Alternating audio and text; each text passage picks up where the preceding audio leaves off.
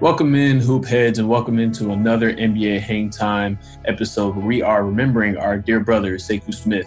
Joining us today is two former NBA Hang Time hosts, Rick Fox and Lang Whitaker. Thank you guys for being here today. Thank you. Absolutely. So, diving right into this, can both of you describe the first time you met Sekou and what that experience was like? I don't remember the first time we met in person. We met on the internet before we met in person. He'd been the Pacers beat writer, and then he became the Atlanta Hawks beat writer, and I was working at Slam, and somehow we started emailing in the middle of all that, and um, kind of got to know each other a little bit via email, and then finally met in person at one of those Hawks games. But I don't, I don't remember the exact game. And then we just saw each other on the road a lot. That's like kind of an NBA writer thing well, when people used to travel. But I would see Sekou at games on the road, and you know, we we both like to hang out, go get something to eat after games, and um, started hanging out there. Do Do you remember Rick when you met him? I think it was through his work. Um, like in other words, his work was prevalent and respected. So I, I was, you know, reading and following some of that being a Turner employee, and uh, but also then I don't know the exact moment I found myself um, working with him, but I do remember the feeling I had the first time I worked with him. And in that regard, and I've had this a couple times in my life when I've been in the presence of teammates for the first time. You know, they give off a certain uh, level of, of, of intensity or approach in preparation or in seriousness or in uh, and, and, they have a game face uh, you know and and so you're feeling each other out and i just remember thinking to myself this dude had to play ball, man. Like he had, like he was he a pro? Like because you know we have so many NBA guys, retired athletes working for Turner, and I'm thinking to myself, did I miss him somewhere? Maybe it was college, like you know, because because because he just he carried himself, but like I already knew the IQ for the game and and and the knowledge of the you know the the league was there because I was already following him, but I never really thought maybe I missed in the bio that like he played and he was like, you know, starting point guard for XYZ Michigan, you know, because he just he just had a a level of oh man, it reminded me of like some of the teammates I've been around that I was like, okay, I better bring my game. I better I better like I can't be half stepping this shit here around this dude because he gonna sniff it out. Well, you obviously hadn't visually seen myself or Sekou then if you thought we were former players. well, look, I'm telling you, man, look, we all, hey, you're talking to the guy that's fighting every day just to stay, you know, stay in the type of game shape I was as a player. But I remember, I just remember him having a level of, of intensity under the surface that, that you knew if you were in his, if you're going to be his teammate, or if you were, if they were, if you were doing something with him, if you were on the desk with them, if you were doing the podcast with them, like when the jump, when the ball went up, game was serious. Let's go. And that was, I got that. You know, I got that immediately from being around him. I can remember the first time Sekou and I met you because we had done the podcast for maybe a year or two, and then you came on at Turner. Someone at Turner emailed us and was like, "Hey, Rick Fox is going to be your new co-host." And Sekou calls me and he's like, Do you know him at all? And I was like, No, you and I had done that social media award show. That was all. And so I was like, I spent a couple days with him when we did that, and he was awesome. Like, you know, like we, we kind of hung out. It was all good. He was awesome to hang around with. I, I'm sure it'll be fine. And then, like, one of the first shows we did with you, you told this long story about uh, when you retired and how you you were in tears and like Phil Jackson called you aside and was like, "Hey, you should go into coaching." I don't know if you remember telling us the story. Yeah, you told us this long story about it, and uh, and then on the show, I, in my head, I was thinking, you know, I could make a pretty funny joke here, but like I don't really know Rick that well. Maybe I shouldn't go there. And I was like, you know what? I'm just going to do it. And I said, you know, what if we found out later Phil just pulled you aside because he just felt bad for you? And he was like, because you said you couldn't get out of your head, but yeah. and you laughed and you thought it was great. And I was like, all right, so we're we're good. This is going to be a good friendship here and a good team that we're going to build between the three of us that was kind of how it all started, I think. He jumped in pretty quickly right there after. he was very. I think he was waiting for the opportunity. Um, the, the you know the bazingas, you know, like the, the ability to to the wittiness and and the joy he got from we we got from ribbing each other. I mean, he would bust your balls and he would deep. And I love that. There's no greater compliment uh, in friendship and in a working environment when your coworkers are comfortable enough to call you on your shit yeah. literally call you on your shit. And uh, but at the same time, you know have that that banter and playfulness that we got because look again when you're working as seriously as we all did and as seriously as a kind of lead driver there as Sekou was at the Hang podcast, he kept us on track. And you know I can get off track. I can I can go off that tangent. You know, I'm not I'm not a journalist and a writer. Uh, but he would always pull us back and and, I, and sometimes I I tell you the honest truth, sometimes I'd float stuff out there to get a sense of whether I was in the right orbit with some of my ideas. Because I knew if they got past Sekou and I knew if they got past you, that I could actually take them out in the real world. I just forgot we were doing a podcast and that was going to the real world. Yeah, it was going out. I remember you you workshopping some of your stuff against us. Like one time you had a what was it? You were going to host the View or something, and you were, you had this whole thing you wanted to go about on there about should or esports athletes athletes or something like that. But you, I remember you, athletes, yeah. yeah, you, you brought it up with me and Sekou first to like throw it against the wall and see if it would stick before you brought it on the air. I knew Sekou would call bullshit. I knew if you were cracking a joke about it and making and calling me like I knew I wasn't about to take that to the world, or I knew if I could convince you guys and debate it with with you guys that it was credible.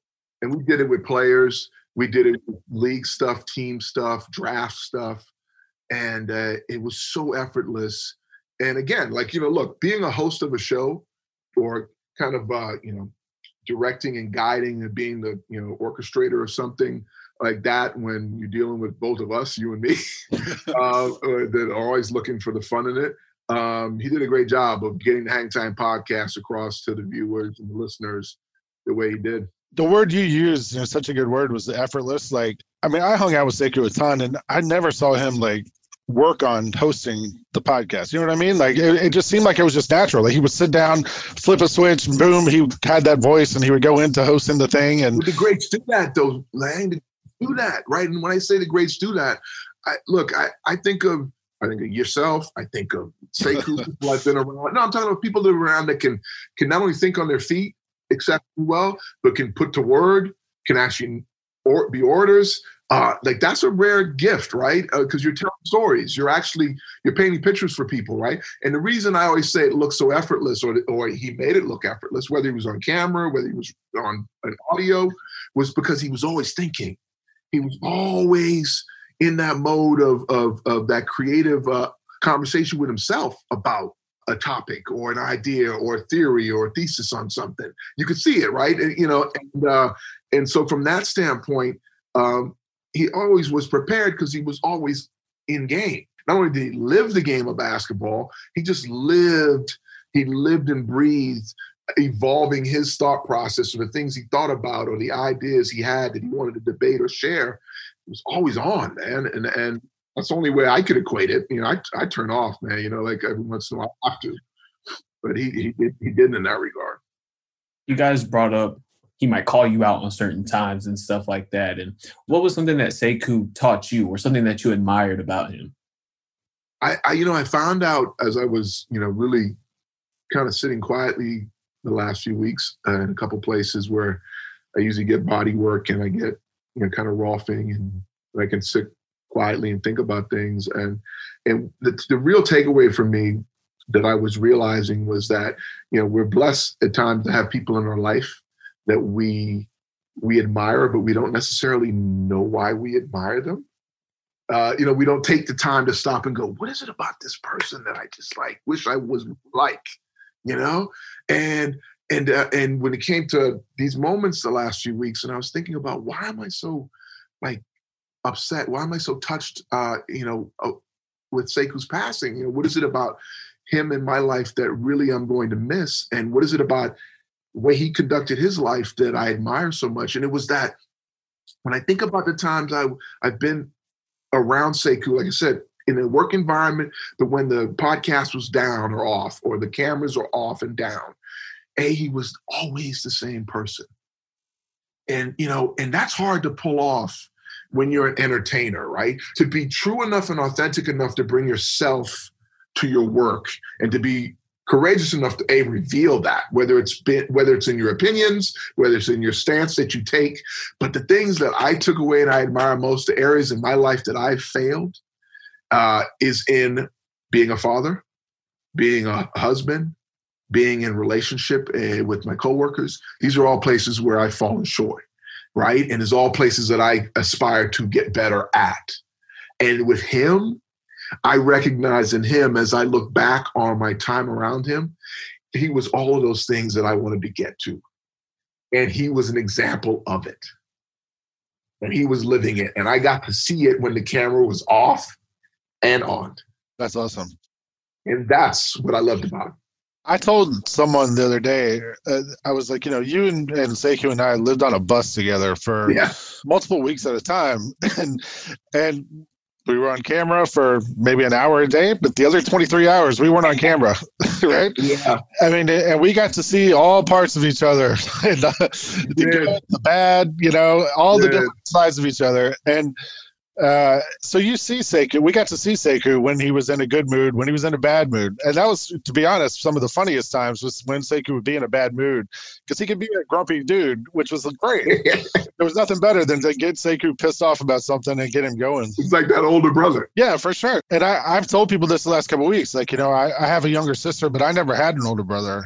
And I think in a lot of ways, Sekou kind of became that for me, just to have someone who you can talk to. I mean, his kids are older than my son, so you could ask him about fatherhood or being married or having a job, all those kind of things, you know. Like, um, was only a couple years older than me, but it, it felt like having that older brother that, that I didn't have otherwise. I always felt like he he knew the question you needed to ask him before you even asked it. In other words, like, like sometimes I throw a question out and I do it with humor, jokingly, right? But he would always deliver. Sometimes he'd deliver the answer seriously, as if it wasn't a joke that I needed to get. I needed to hear this answer, and I'd always play it off. But you know, those days, those those those days on the bus for two weeks at, t- at a time, those times sitting courtside calling a game, you know, at a, a summer league game, um, doing the Hot Hang Time podcast. I mean, I should share these, and I'm willing to share all the photos and videos I have from that bus trip with the family for sure. They should see it. I mean, I have video of him sleeping and snoring. Like, like all the fun stuff that we did. I have all the photos of us stopping the Indiana, go stopping in Indiana and Indianapolis, and uh, you know, and, and going and seeing his photo on the wall, and you know, different things that gave you a snapshot of the history, his history as a journalist, going back. You know, Do you remember? I was thinking about this the other day. You, and you and me and him were on the bus. We were in Beverly Hills. We were going up to what's that? The Griffith Observatory? Is that what it's called? Yeah. Like on that mountain. Uh-huh. And we Yeah. were like, we were winding up around the hills, and on the TV on the bus, the Michigan Michigan State game was playing, yeah, and that Michigan State blocked punt thing happened, remember that? and we we're with Sekou, like as it happens, and he just goes silent, like he's just Oh, completely was- shattered. I remember we got to the top of the hill and he goes, Hey Lang. And he went over and he kicked one leg over the fence like he was gonna jump. And he's like, Yeah. take it he goes, take a picture and send it to Smitty. yeah, Yeah. he and Smitty's he and Smitty's love for their rivalry between Michigan State and Michigan was a beautiful thing. Uh, it was constant. It was it was boy he rocked it. He rocked the blue and gold with pride. And uh, man, I don't know. I don't know any other. I mean, C Webb is you know Michigan man, but I don't know any other. Uh, Michigan. When I think of Michigan, and I think of Sekou, like that's how I think of the Michigan. uh, Oh yeah, for sure. The moment Harbaugh got that extension, I texted Sekou, congrats. Just get- I know you got your guy. Long term. he hated. He hated. No response. he did not. uh, Yeah, he did not vibe with that one. You guys brought up Sekou's work ethic and stuff like that, right? One thing we've been hearing a lot is that Sekou was a true professional, right? What do you think it was about Sekou that made him a true professional also, or like what made people gravitate towards him? I can say this like as a journalist, a big part of your job is getting people to talk to you, right? Uh, uh, You want people to give you information, um, and you have to figure out how to reach different types of people because everyone you listens differently, everyone interacts differently. And Sekou was so good at, at just getting people to talk to him. You know, he would he could go up to you, he could laugh with you, he could be serious with you, he could whatever it took to get you to interact. He knew how to hit that button and to make it happen, and then to build those relationships. You know, he he was constantly texting people, calling people, people calling him. Um, all that stuff. Like he, he, was really good as a journalist at, at, just that personal part of it, the interactive part of it. Uh, there was uh, one year we were taping a podcast around the trade deadline. We were in that little studio at Turner.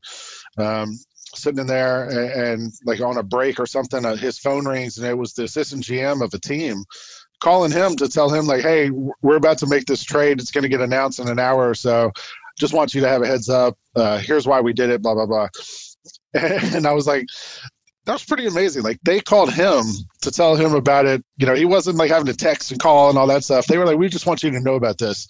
Um, and to me, like he never really said anything about it, but that always stuck in my mind as like a, a great example of all that work you put in. That that's why you do it. That's how it pays off, and, and that's sort of the benefit of it. But uh, to me, that's something that made him such a good journalist was just his ability to not only talk to you, but his ability to get you to talk to him. I, would quickly say I, I loved how he just kept taking up more space. Like I don't know, I don't know if he ever shared it with you, Lang. He never. Yeah, I don't know if he shared it with anyone else. His his end goal in the game of basketball, but watching his trajectory and the way he consistently made himself indispensable. I at some point he was going to be a GM, or at some point he was going to run a team. Like I I met him as the Hang Time podcast journalist. And then it was a podcast. Then we're on the road. Then he's on the desk. Then he's like, you know, it's like he was he was constantly proving his value to the game.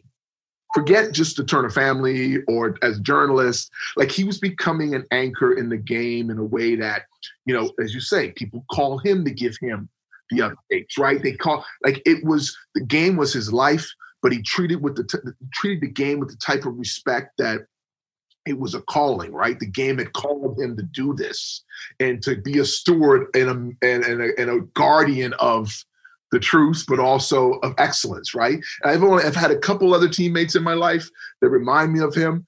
It's ironic that you know he Indiana and Larry Bird was my rookie. You know, I was his rookie, Larry Bird's rookie, but you know, whereas I was you and I are maybe more like Kevin McHale Sekou was more like Larry. Like in the layup line, it was all business, you know, whereas, you know, we'd be joking around, right? Um, and I think about Kobe. I think about the person that that in my life I look to and I think back on And you know, rest of both their souls, man, they passed on the same day, you know? And and I think about how they both made it look so effortlessly on the surface, but underneath you just knew they were giving you more effort and energy and and focus and passion that anyone else in the room was giving.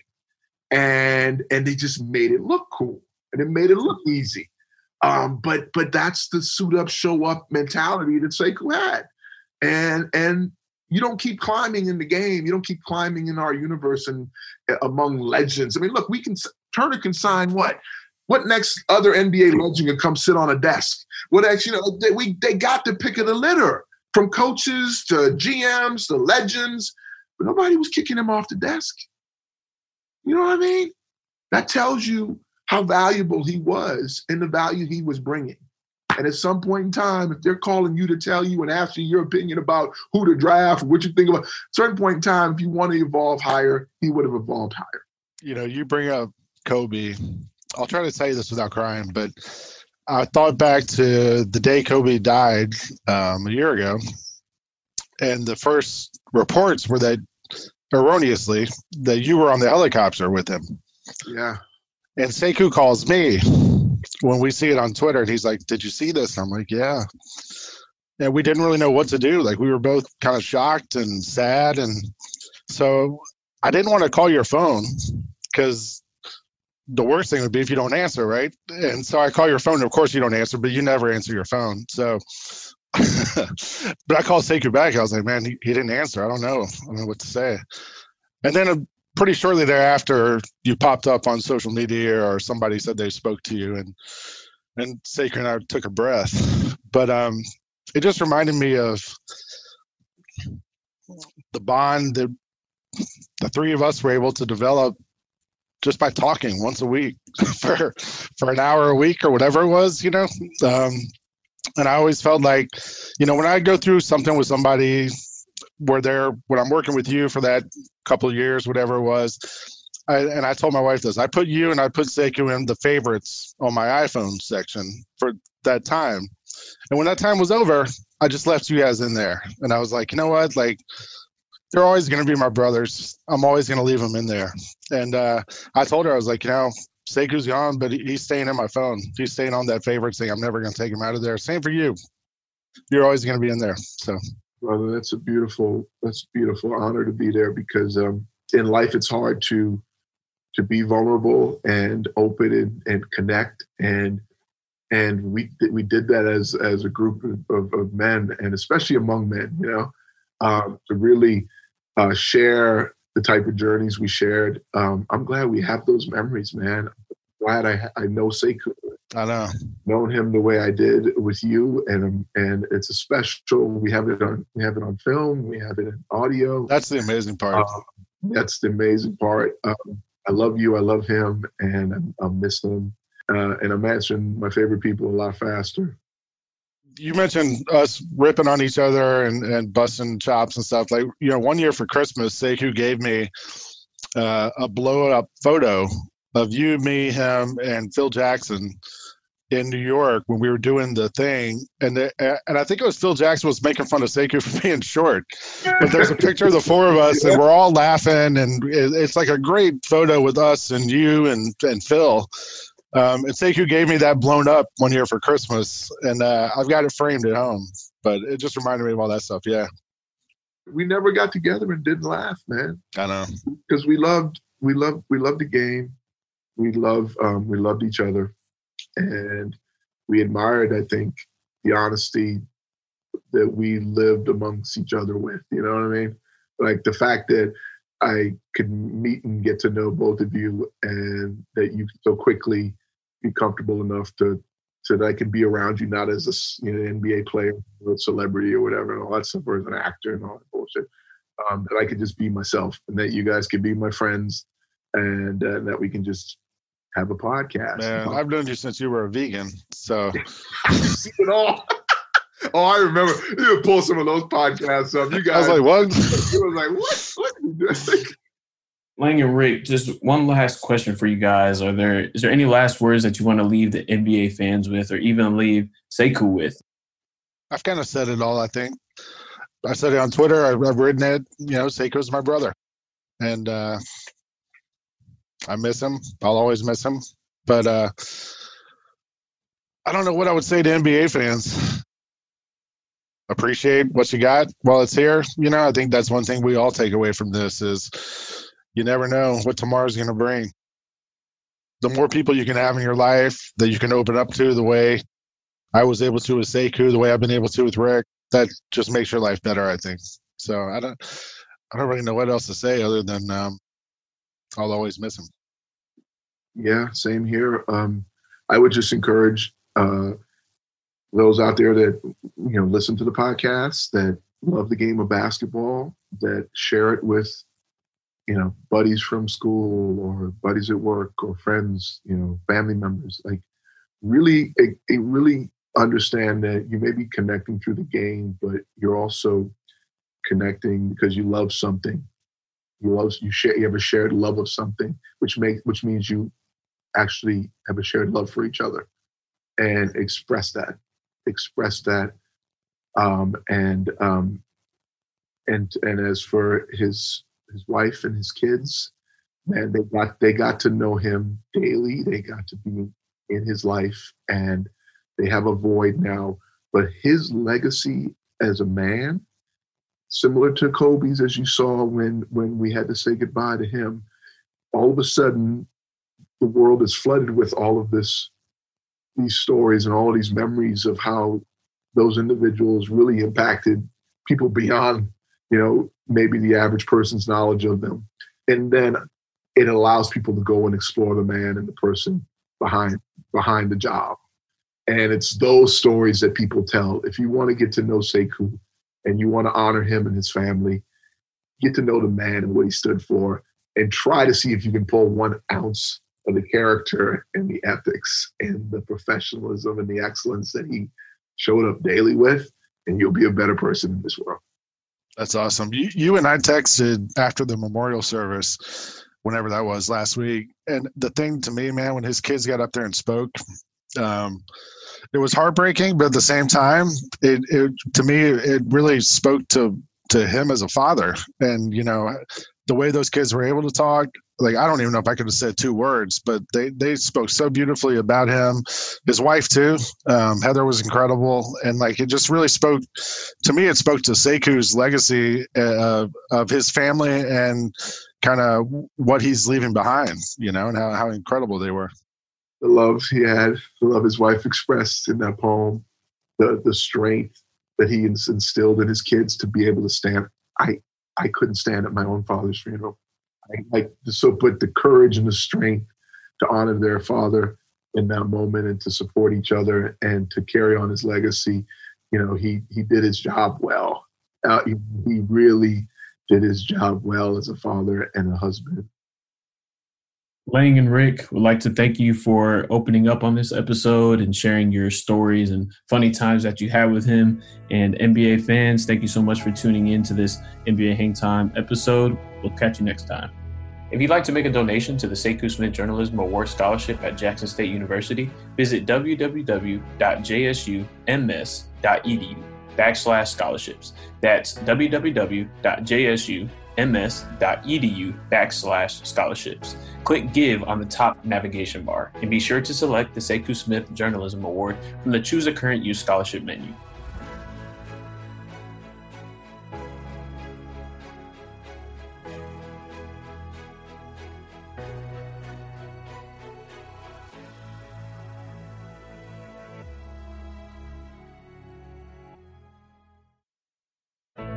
Welcome to NBA Hang Time. My name is Kendall Garris, and over the last eight months, I've produced this podcast along Sekou Smith. After we saw the outpouring of love from the NBA community following Sekou's passing, our production team knew this platform would be the perfect place to celebrate the life of our friend and brother. We welcome in Miami Heat's Jason Jackson and the Athletic's Marcus Thompson. Guys, I just want to start out asking um, can you just talk about the first time that both of you guys met Sekou or one of your first most memorable moments or interactions that you had with him starting out? I can start with that one, Jason. Uh, was it was in a locker room. I was a brand new beat writer for the Warriors. This back when the Warriors weren't the Warriors, right? They were trash. so I just remember uh, going into the locker room and say, cool, like, yo, you know, who are you? Like, you know, who is this other black dude in the locker room? So he introduced himself and then he started showing me around. He was doing his thing where he worked the locker room and, you know, had some banter for everybody.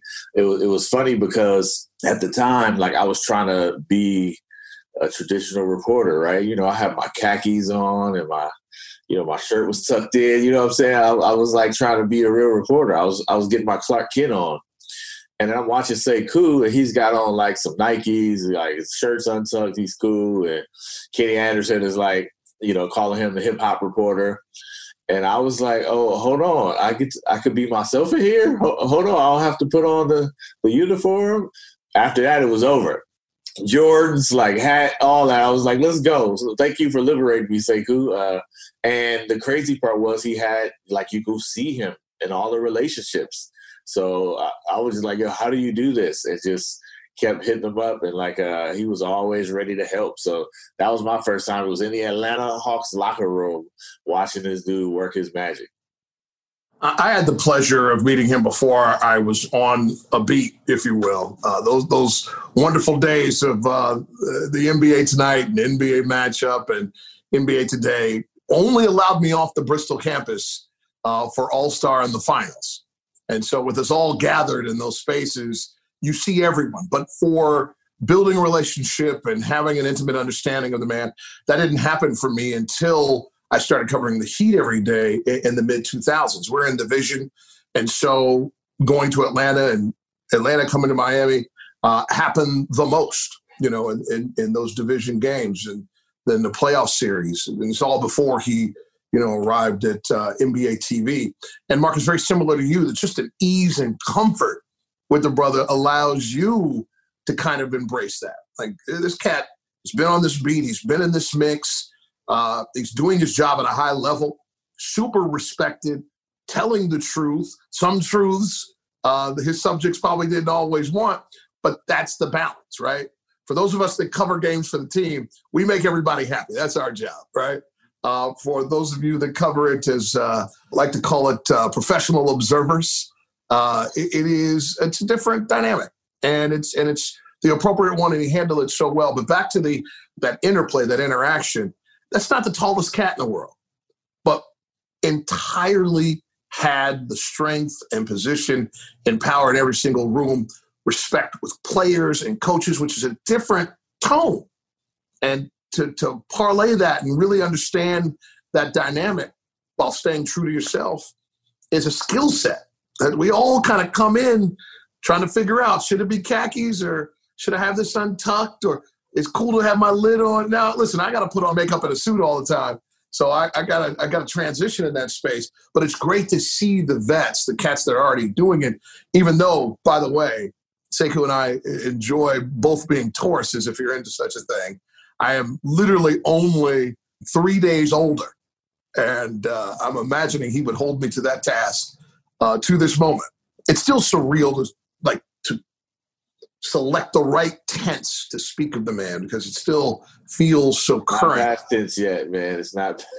yeah. Just parlay it to the fact that we all still had an invitation to his table as he moved onward and upward, and that can't be stated uh, without a lot of vigor and intent because a lot of people move on to a national platform or different digital status and they don't remember everybody. Um, but uh, Sekou knew that not only would we be there, but with our expertise and information, but also to support him as well. Yes, sir. You know what was um, interesting, Jason? I got the experience of Sekou in Atlanta, right? But you know, you could be you in Atlanta, right? Uh, we could be us in Atlanta. Mandatory, almost, right? yeah, right. Was what was really jarred was when I saw him in Indiana, and saw him have the same like clout and rapport with a you know a different audience, right? I'm like, oh, so this guy just owns every room. It doesn't even matter who's in the room. He's got the room, right? Like that that, that part was like, oh, okay. Could you guys maybe speak to a little bit about Sekou's writing style and kind of what made him stand out amongst the sea of other journalists and what made him that kind of guy?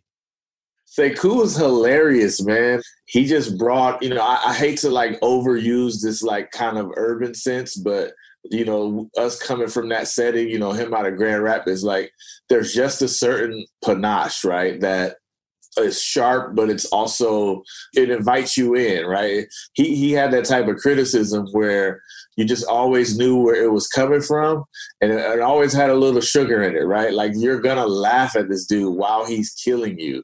So to me, like there's no way you're not laughing around him. He was just so funny and it didn't matter if he was talking about you or about somebody else. Like he was going to make you laugh and i i, I love that about his writing. I love the personality that kind of he infused into his work.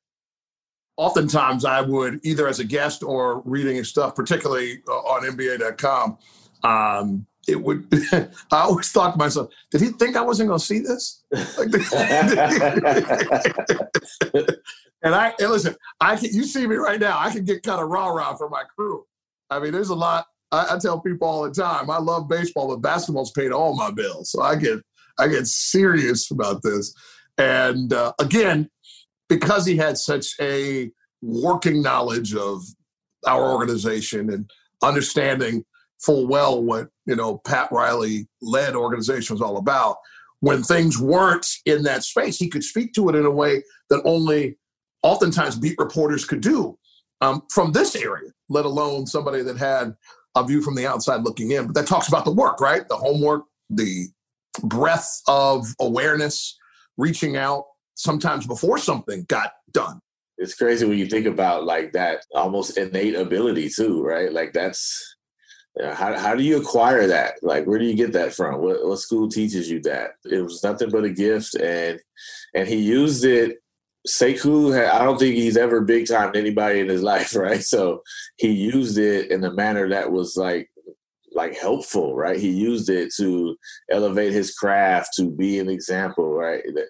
I just I've never even heard anybody say a bad word about Sekou, right? Like so to to take that uh cachet and be able to manipulate these spaces and kind of go in and out at every level, like you said, from the beat level all the way up to working for the NBA in a sense, right? Like it, he just was the same magnet for for people and for information and for the relationships and you know, you do this long enough, that's the stuff that starts mattering anyway, right? Like we all start trying to get the scoop and get the information. And man, man, we just we just in this great like industry full of great people. We just value that, you know. I mean, he was good, but it wasn't about that. It was about making sure other people were good. It was about translating his his a gift and making sure other people could benefit from it. Like my whole career, that's what he was for me. Always helping. I, I wish I could have helped him at all, right? Like I didn't even do anything back, but but yeah, that, that's that's who he was. It was just a gift. It's transferable because of the relationships he built on the beat. It then turns into an ease and a warmth and a comfort when he's trying to put together a piece for dot .com or he's on NBA TV in a talkback conversation. People show up and they light up, right? Partners can get a little jealous because he's the reason why. Yeah, oh, who am I doing with? Oh, yeah, I'm in. Uh, absolutely. Um, and it's because of what you know, what you know.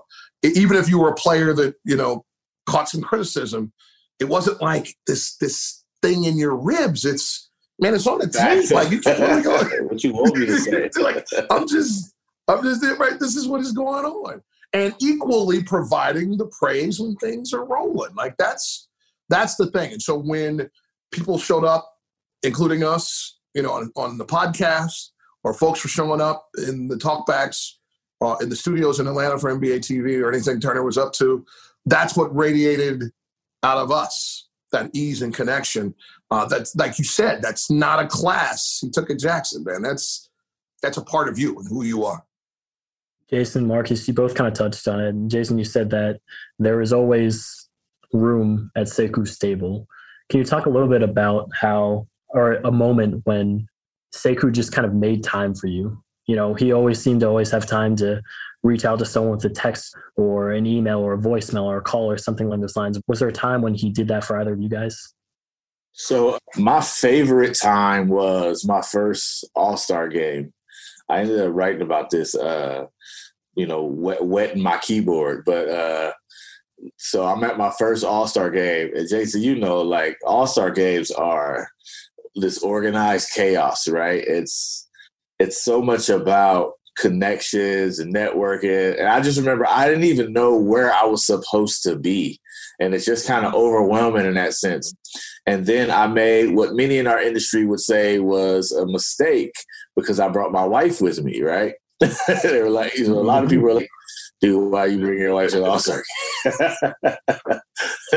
so not only did I not know what I was doing, but I, I literally had like a companion. I'm supposed to be kind of like, I guess, showing off my NBA wares. You know what I'm saying? Like, I don't know what I thought I was doing, but I just remember it being super overwhelming. I didn't know where to go, and people were like, "Oh, I'm going to this party or I'm going to this Nike event," and I, I had no idea. I didn't even know these things existed. So um, I just remember being in the lobby of the hotel, sitting there. My wife is there, and I'm trying to like entertain her, right? Like be a host, sure, sure some things, but also want to find out like what's some things I can take her to, right? What's some things I can do. But I couldn't just like, yo, go off and dip and leave her by herself and nobody. So it was tough trying to manage both. Uh, and I just remember giving up, like, all right, we just gonna go get something to eat, host in a hotel, whatever. And so here comes Sekou, and he sits down and he just starts talking, right? And we start talking, I introduce him, and it's just us three. And then he's talking to my wife. And it's like they're best friends. They never met before, but they're just best friends. He's talking, and it was such a relief to me because then I like, all right, I'll be right back because you know, Sekou can man, he's like a stand up, right? So she's over there busted up laughing. I leave. I have to go ask some people what to do. I have time to go. I even found an event to get us into. I got us in a Nike event. Come back. I was like, I got us an event. We're gonna go to this tomorrow. Thank you, Sekou, for like occupying her. So then some people came by and was like, Hey, uh, we about to go over here. He's like, Nah, I'm gonna hang with Marcus and his wife and he just hung out with us. Like we didn't. I had my one event for the next day. I had nothing to do that day.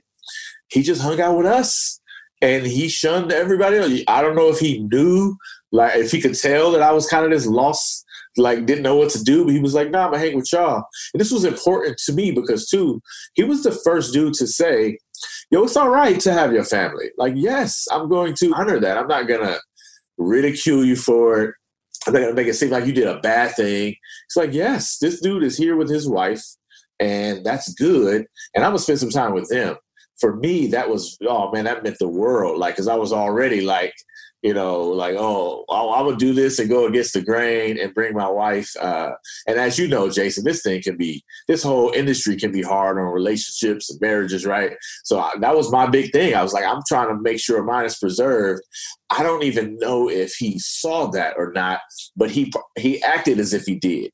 He acted as if he if he thought here's a young man trying to save his stuff. Here's a young man trying to do the right thing. I'm going to support him, right? But after that, Jason, that was it. I was like, this is my guy. First off, if you if you cool with my wife, you already won, right? Like you you cool with my wife, you you, you won. That's it. And she's got that radar where she's like, yeah, I don't know if I like him, I don't know if I, she loves Sekou, loves whatever we saw each other get, she's excited to see him.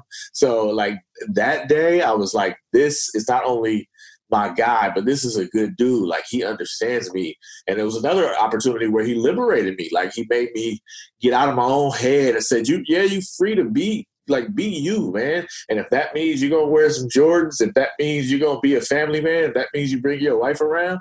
I, I, I'll vouch for it, and if I vouch for it, that means it's cool. So for me, that was it. That was like, yeah, this is my guy forever.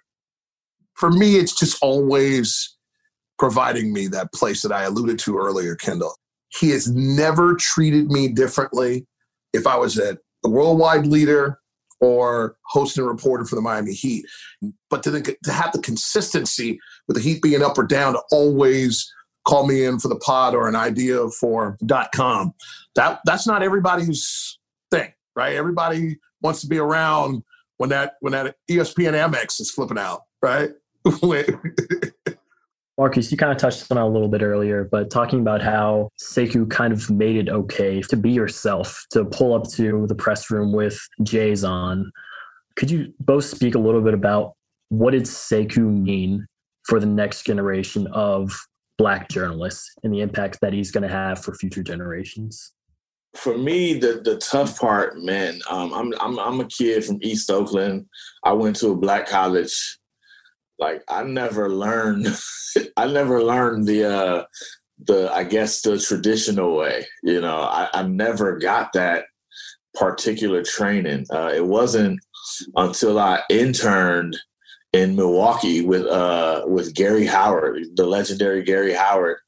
That was my first newsroom. You know, that was my first like experience um, and you know even gary had to pull me aside like hey you know there's a certain decorum right that i want you to walk into these rooms and and stand out for the right reasons. And you know i was a little knucklehead. I, I didn't see the wisdom in what gary was trying to teach me.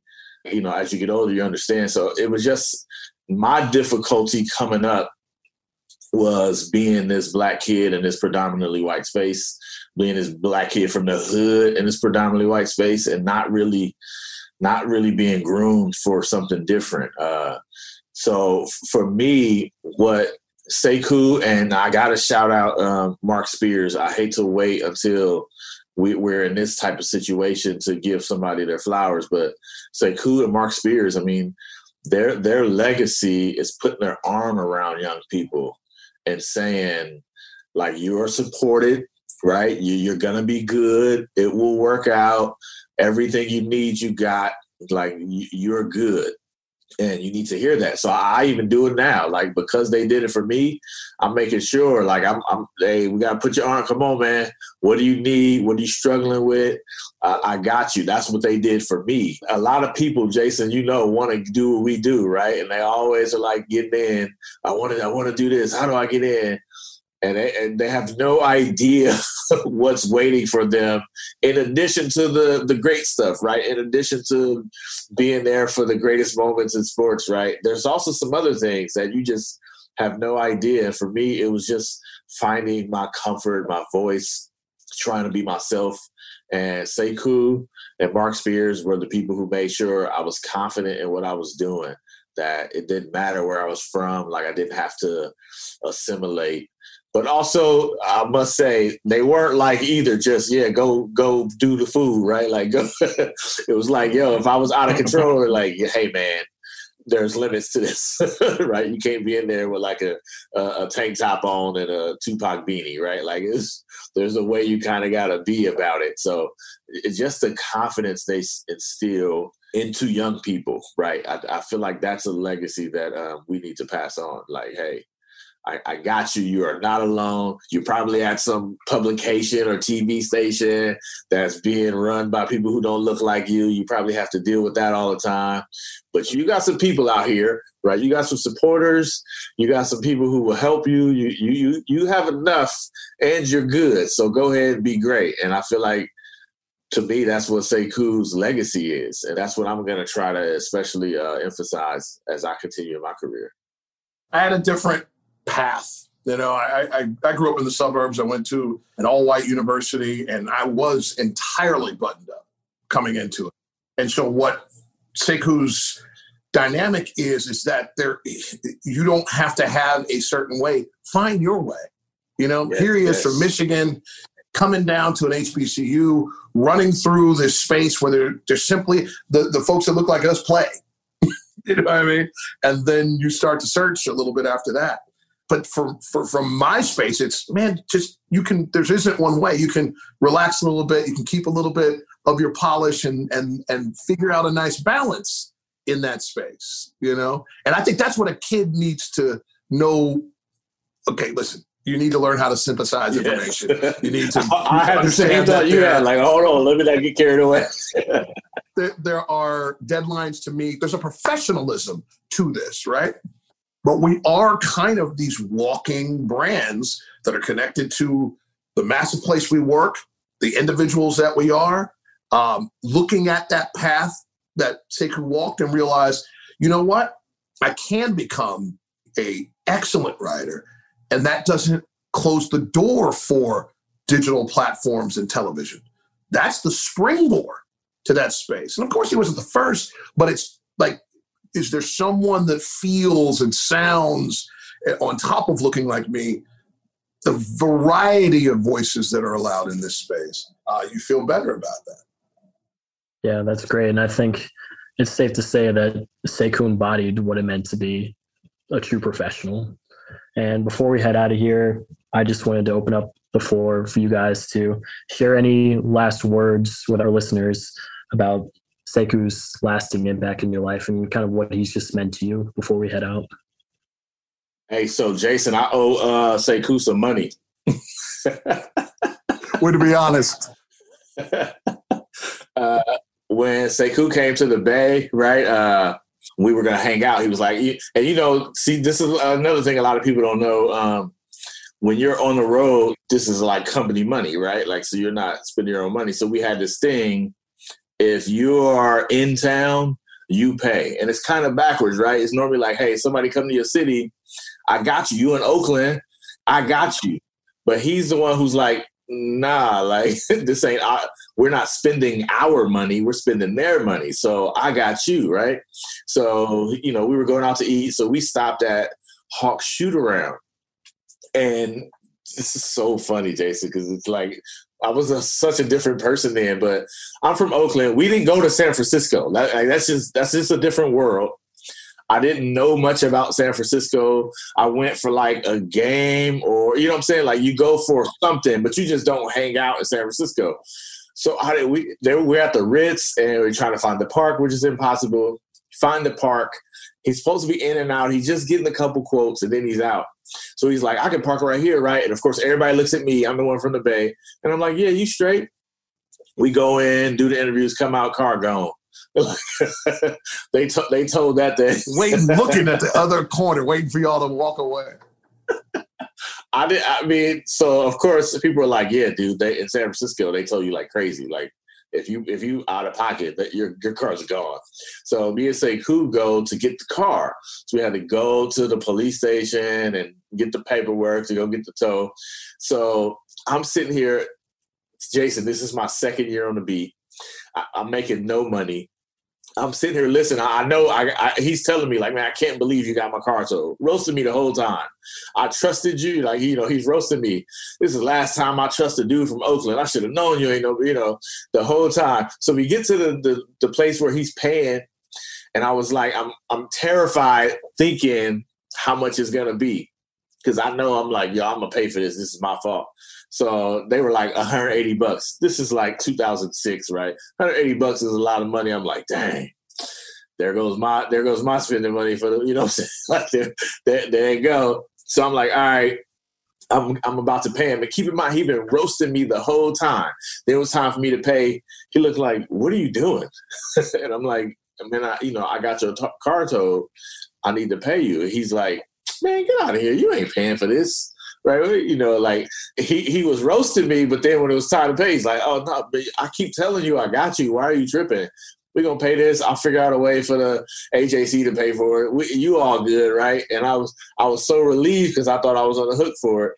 But the crazy part was, I kind of wish I paid the 180 because I think I saw Sekou last like maybe finals 2019 finals it was up to like over a thousand dollars that I owed him by the end. It was like every time I saw him, the price went up. Every time I saw him, it was like, yeah, remember that you were my three hundred dollars from the tow, like where my where my six twenty five from the tow. So it's a thousand dollars now, like that I owe him just from the interest. Uh, I should have just paid my one eighty, right?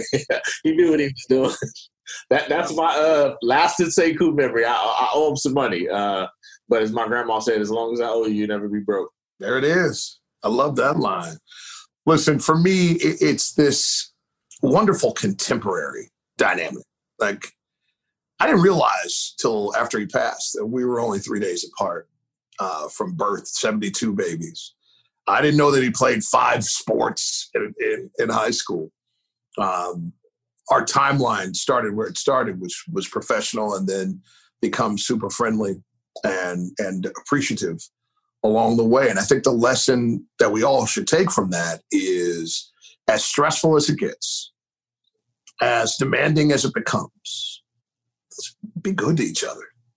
I think it takes so much more of us to be good that we should tap into that. The, the easy thing is for us to lose our mind and snap at people and this needs to be that way and that needs to be this way and you're not taking this story. All that type of stuff that seems to be so prevalent. And it is because it's the impulse that we're leading to, putting forth the energy and the effort to make people feel good in a competitive environment, in, in a space where um, folks are simply focused on what they have to do and then the next thing they have to do uh, will uh, not only embody this man and extend his legacy, it's going to make you better, uh, not just as a person, but also you'll you'll know it'll lift your craft a little bit because the people that are willing to take the time and spend the time and maybe even whisper some stuff you shouldn't even know that that will multiply itself because you're radiating that vibe. Thank you guys both for being on here and sharing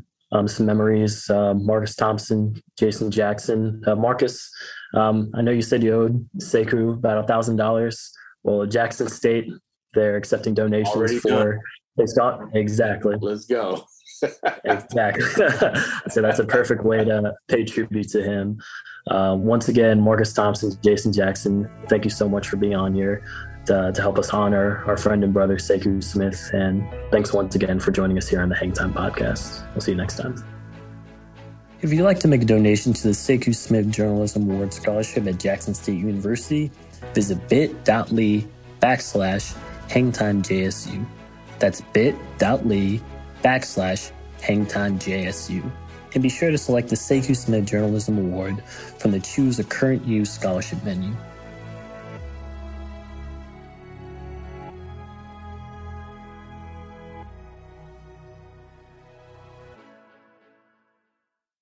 Welcome into another special edition of the Hang Time podcast. We're taking the time to remember and reflect on our friend Sekou Smith. Helping us do that today, we have Chris Haynes and 3D Dennis Scott. Guys, thank you so much for joining us today. Good to be here. Off the bat, I just want to ask you guys when was the first time that you guys met Sekou, or what was your first kind of memory that you have or interaction you have with him? I was actually working with the Atlanta Hawks at the time, and uh, he was with the Indiana Pacers. And it's funny because I didn't know who Sekou was at the time. And Chris, you know this. Sekou was a little heavier dude at the time in Indiana. So everyone knows when I first retired, I had gained some weight too. So it was like a little joke that we had uh, amongst ourselves. Like I was like, wait a minute, dude, who'd you play for? Least I played for somebody. At least I had an excuse for for gaining a few pounds. So that was really how our relationship started by messing with one another. And he had a knack for knowing how to poke at you, even though he might have had the same issue of weight, but he still would poke at you anyway. And then come to find out years later, he moves to Atlanta. He's working with the Hawks. Then myself, he and Arthur Triche and Steve Smith, we called ourselves the barbershop crew. And we sat on the back of the plane and we traveled with the Hawks those first couple years when they were struggling under Mike Woodson when they won, I think it was 13 games and 22 games and 26 games. So it was just amazing to see his growth as a journalist. And obviously, he turned into a TV guy. But for me, Chris, that was the first time of me understanding who Sekou Smith was. So I, I knew who Sekou was, obviously, even before I even got into the industry because there was only a handful of black national reporters who I looked up to who were holding that space. You know, with Sekou, David Aldridge, Marc Spears, Chris Broussard. That might have been it at that time. So what I name about four. Sekou was, you know, I was always I, I thought of him as this big time guy, uh, even before he got on TV because uh 3D, I don't know if you remember seeing this, but in the Indiana Pacers arena. So in the press room, they will put a big picture of all the people who covered their team. And it was like all the beat writers, like it was, it was I think I had like four pictures of just like the last four beat writers. That was like their theme. That's what the Pacers did. And you see a big picture of Sekou just right there in the media room. And I thought that was so dope. I'm like, damn, like I want to cover the Pacers. Like, man, like they they do that. And I just thought like I just thought that was such a big deal. You then I talked to Sekou about it. He like, hey, oh man, I don't know why they got that big picture of me up there. Like I hate that picture. But the first time I met, like really interacted with Sekou, he reached out to me. It was 2014. I had just gotten the job to cover the Cleveland Cavaliers for the Cleveland Plain Dealer. And that's when LeBron came back after he left Miami, came back to Cleveland. And Sekou sent me a DM. I was like, bro, I'm proud of you, man. You're doing your thing. Keep it up. And that meant so much. And then from there on, whenever we seen each other, it was all it was all love. It was like it's like, you know, I equated to his presence in Atlanta, I equated to like rappers. Like when a New York rapper gotta go to LA and they want to get around town, they gotta call somebody to check in. Like check in, show me around, like let everybody know I'm good. You my people, you know. So that was like, you know, you got people like that in the the writing industry. Like certain towns you get in, you call them up. Hey, where do I go? Where, where can I go for food? And then, you know, every now and then uh, they'll come escort you themselves and personally. That was Sekou in Atlanta. You know, I met him first time about 2011, but our relationship kind of started growing 2014 and on. Yeah, 3D, you kind of mentioned Sekou's transition from writer to NBA TV kind of personality. What was it about kind of Sekou's writing style or journalistic style and how he carried himself as a as a journalist that really stood out to you guys? Chris can attest to this because Chris has done a hell of a job in doing this. When you go beyond your journalistic duties to write a good article, you have to get to know the athlete and stay cool by being crafty, by poking at you, you know, messing with you. that was his way of getting to know you. And the more he got to know you, that's when he was able to be more creative in writing his article. So if a player may be going through something on the court, it's easy to write something. He's playing bad, he's shooting this, he's doing this, or he can't make a shot, or well, Sekou may say, well, you know what? I just did a little extra research where the kid may be going through something personal in his life that no one else knows. But that player has shared it with Sekou, and Sekou has used it in a way that no one knew that Sekou knew it. But he wrote the article in the way instead of killing the guy, he said, Well, you know what? Look at that, look at it like this, people. Blase, blase, whatever that may be.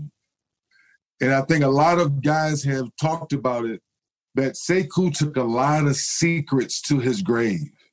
And to me, that's what made him so valuable and that's what made him so good in his craft because he was able to use secrets and he was able to use information to write quality columns and articles and and be a part of you know his great MVP ladder. The Hang Time podcast got better and better each year because of the relationships and the information that he had. So I hope I answered your question. I think I pass it over to Chris now to that's how to me why his journalism was so good.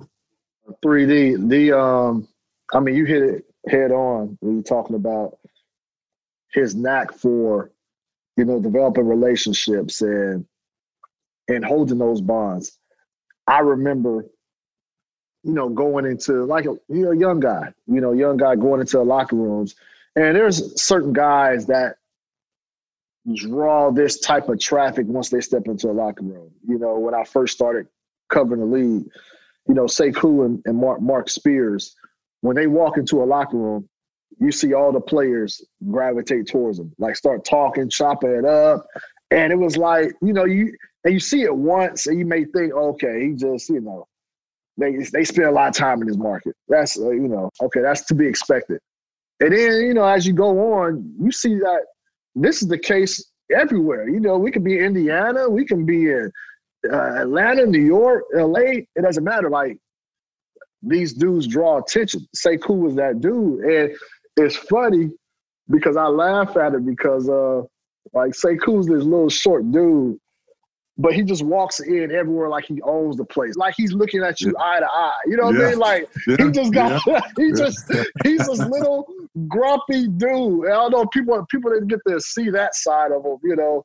But he he's a grumpy dude, man. Like he's a, a shit talker. Like he would really like give it to you. He don't take no stuff. And it's funny to be to hear him talking all that stuff, I'm like, Sekou, what you gonna do, man? You five five. Like, what you like? Who you gonna take out, man? Like, oh, I play it. I ain't playing. But one thing I, I respect about him is those relationships that he had, and that's key to being an effective journalist. You know, because um, you need insight, you need background, and you don't get that information if these individuals don't trust you, and not just trust you, but aside from that, he's just a good dude to be around. You know, somebody can laugh and joke with. He'll ask about your, your your mom, your dad, your family. It was deeper than just covering these players. You know, he, like Sekou, one of those guys who really cared uh, for you as an individual. So those are things. Seeing that as a young journalist, those are things that I incorporated into my style. And uh, he definitely has a tree out there. There's a lot of a lot of us young folks that we kind of, you know, we were groomed under that. And add to that, Chris, it's fun now, you know, like we talk about it, and I use you as an example because you've been around guys like KD and Steph and, and Draymond. Sometimes we as ex-players not go through it now because I'm on the other side of the fence. The truth needs to be told, but there's a way how you can still tell the truth, knowing that today's athlete is a little more sensitive back than we played in the 90s. But when you build those type of relationships, you can tell the truth because now that player knows you're not really trying to degrade them or hurt them. You're actually helping them by telling the truth and how it's being told because sometimes the brutal truth needs to be told.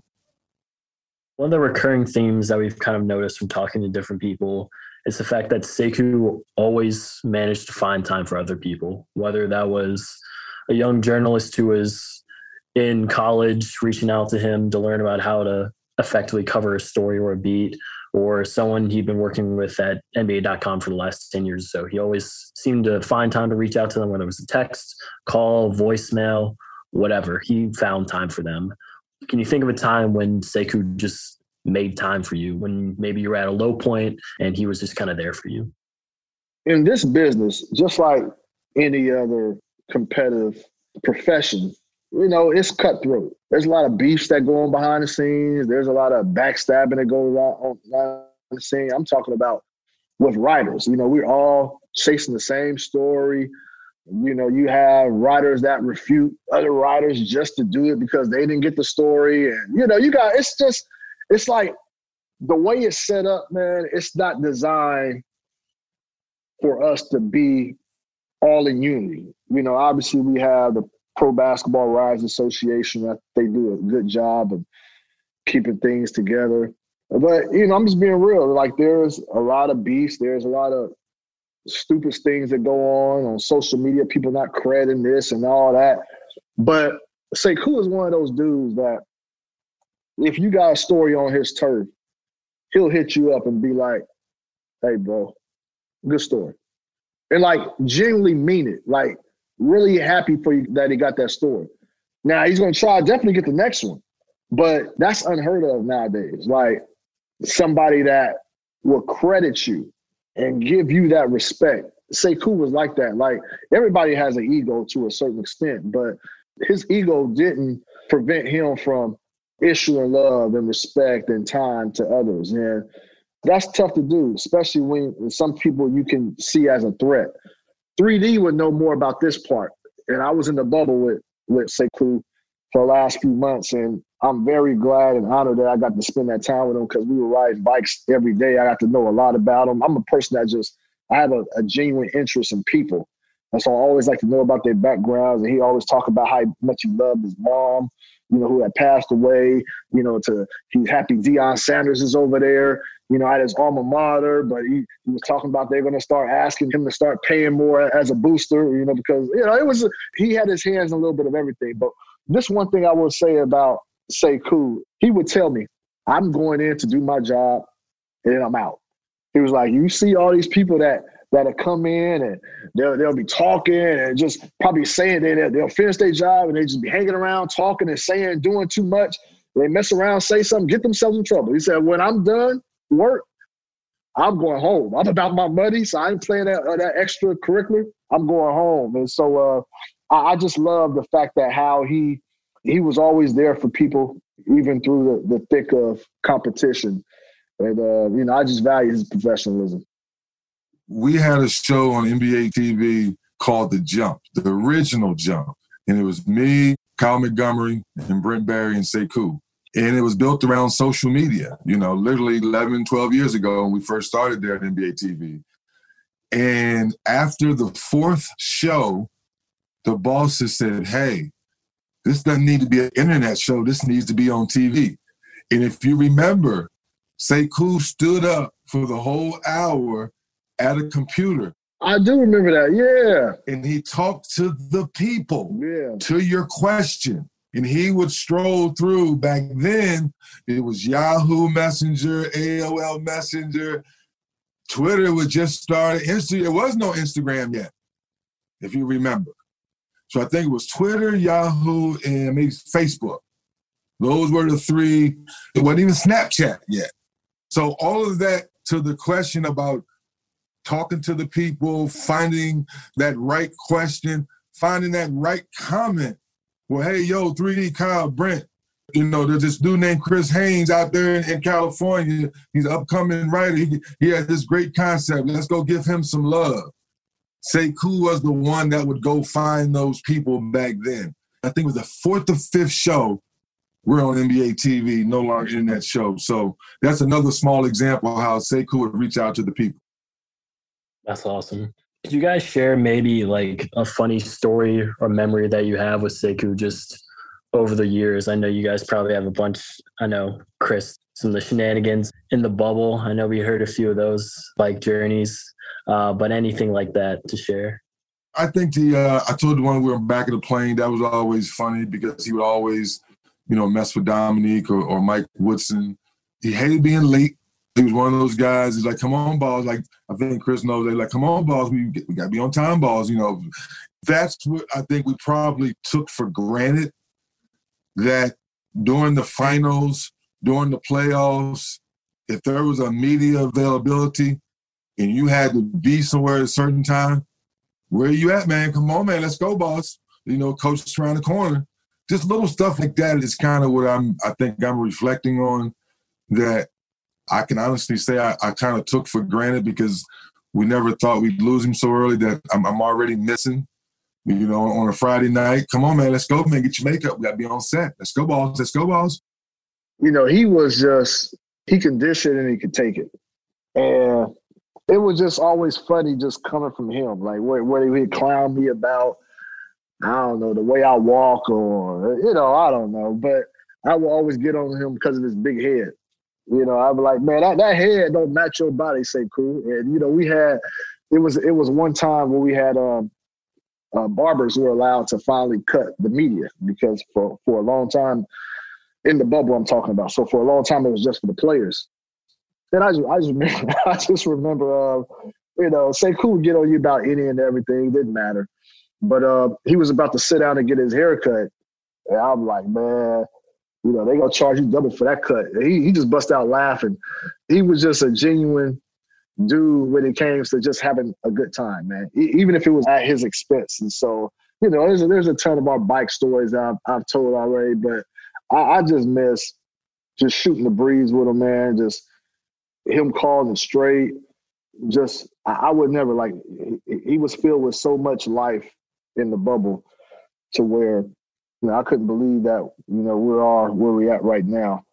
You know, I, I said this before. You know, he told me we are in the bubble that we're in the safest place in the world right now, and you know when we leave here, things are going to be different. And you know that made sense him, but you know I'm definitely it's it's something that it's crazy to think about right now. So I, I just miss him. I just feel sorry for the family, his wife, man. He loved his kids, man. He loved his wife. We had so many stories and conversations I would never dare talk about publicly, but man, this dude was funny, man. Uh, I miss him, man. It's hard, like I said, it's hard to think that, you know, we're we're in this position right now, man. Thank you for that, Chris. And you touched on a little bit earlier but what do you think the impact Sekou has had on the next generation of black journalists? Talking about you being kind of like that that generation after him and him what's he kind of set in place for the next wave coming forward?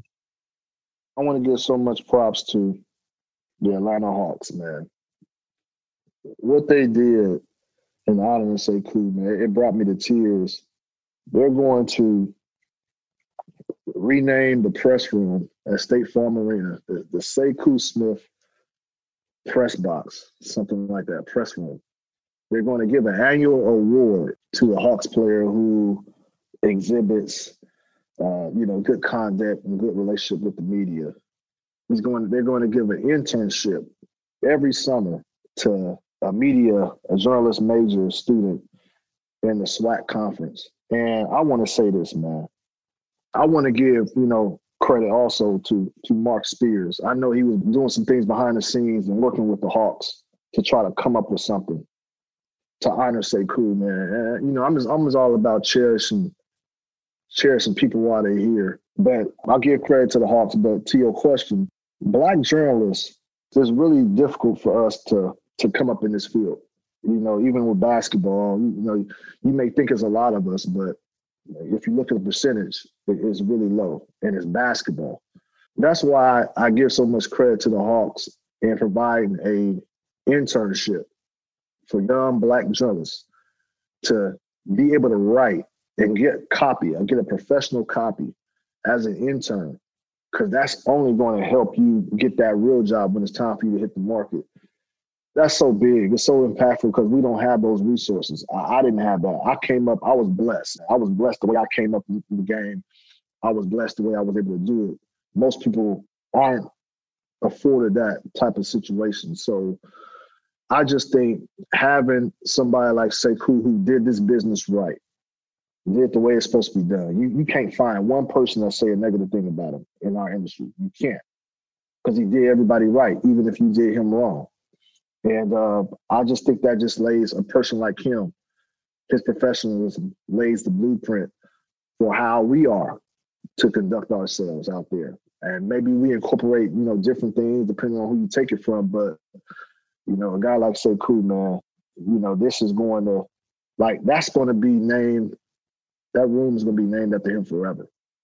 Uh, before we wrap up, um, I just want to give you guys the opportunity to just leave our listeners with just any last thoughts that you wanted to share about Sekou's impact on your life before you head out of here? I think this past year has been very taxing on all of us in the whole basketball world.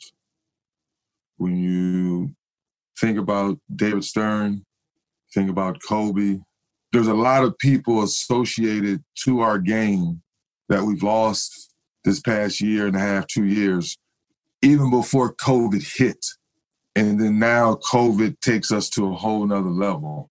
So to answer your question, for all the people in our lives that we truly love, that we truly feel like they've impacted our lives, my advice is to just give that person a hug.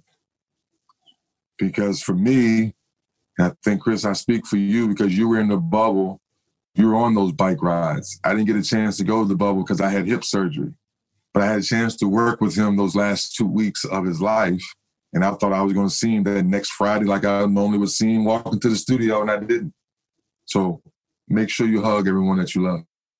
What I remember in, um, regards to Sekou is that, uh, you know, I told my wife about this.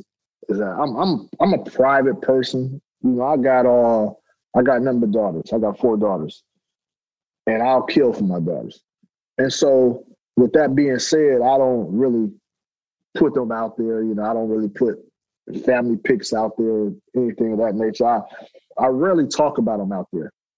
I don't know if there's a justification, but that's just me. That's how I'm wired. That's that's my thought process. But Sekou's talking about his family every day, like talking about his wife, and you know, just tell me about like, man, I'm not looking forward to getting back home because my wife's going to put me on this diet.